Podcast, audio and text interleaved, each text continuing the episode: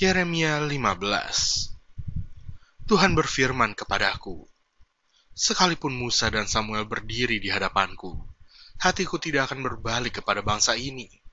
Usirlah mereka dari hadapanku, biarlah mereka pergi.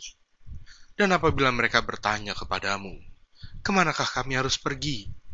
Maka jawablah mereka, beginilah firman Tuhan, yang ke maut, ke mautlah, yang ke pedang, ke pedanglah, yang ke kelaparan, ke kelaparanlah, dan yang ketawanan, ketawananlah. Aku akan mendatangkan atas mereka empat hukuman. Demikianlah firman Tuhan. Pedang untuk membunuh, anjing-anjing untuk menyeret-nyeret, burung-burung di udara dan binatang-binatang di bumi untuk memakan dan menghabiskan. Dengan demikian, aku akan membuat mereka menjadi kengerian bagi segala kerajaan di bumi. Oleh karena segala apa yang dilakukan Manasye bin Hizkia, Raja Yehuda, di Yerusalem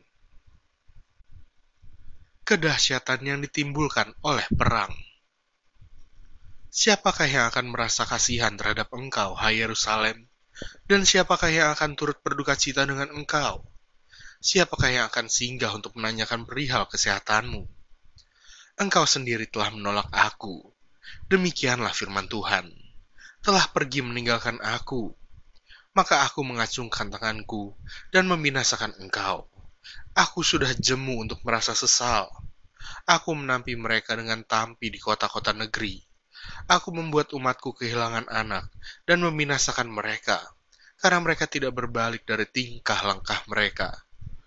Janda-janda di antara mereka aku buat lebih besar jumlahnya daripada pasir laut. Aku mendatangkan ke atas ibu dan teruna, suatu pembinasa pada tengah hari. Dengan tiba-tiba aku menurunkan ke atas mereka kegelisahan dan kekejutan. Maka meranalah perempuan yang sudah tujuh kali melahirkan. Nafasnya mengap-mengap. Baginya matahari sudah terbenam selagi hari siang. Ia menjadi malu dan tersipu-sipu. Sisa mereka akan kuserahkan kepada pedang di depan musuh-musuh mereka. Demikianlah firman Tuhan.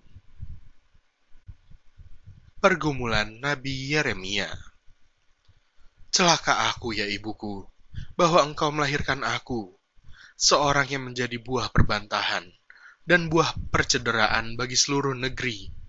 Aku bukan orang yang menghutangkan ataupun orang yang menghutang kepada siapa pun, tetapi mereka semuanya mengutuki aku. Sungguh, ya Tuhan, aku telah melayani engkau dengan sebaik-baiknya dan telah membela musuh di depanmu pada masa kecelakaannya dan kesesakannya. Dapatkah orang mematahkan besi, besi dari utara dan tembaga? Harta kekayaanmu dan barang-barang perbendaharaanmu akan kuberikan dirampas sebagai ganjaran atas segala dosamu di segenap daerahmu. Aku akan membuat engkau menjadi budak musuhmu di negeri yang tidak kau kenal, sebab dalam murkaku telah mencetus api yang akan menyala atasmu engkau mengetahuinya. Ya Tuhan, ingatlah aku dan perhatikanlah aku. Lakukanlah pembalasan untukku terhadap orang-orang yang mengejar aku. Janganlah membiarkan aku diambil, karena panjang sabarmu. Ketahuilah bagaimana aku menanggung celaan oleh karena engkau. Apabila aku bertemu dengan perkataan-perkataanmu, maka aku menikmatinya.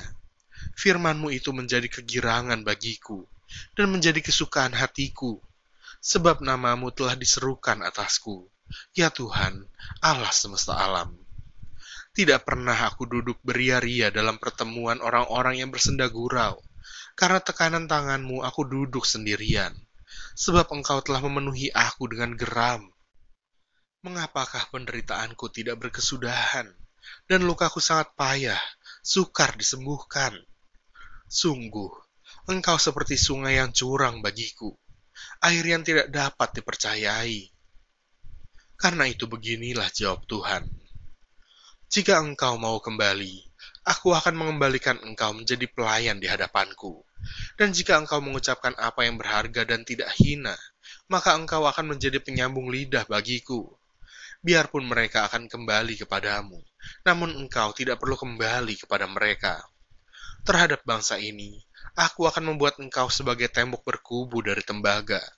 Mereka akan memerangi engkau, tetapi tidak akan mengalahkan engkau, sebab aku menyertai engkau untuk menyelamatkan dan melepaskan engkau. Demikianlah firman Tuhan. Aku akan melepaskan engkau dari tangan orang-orang jahat dan membebaskan engkau dari genggaman orang-orang lalim.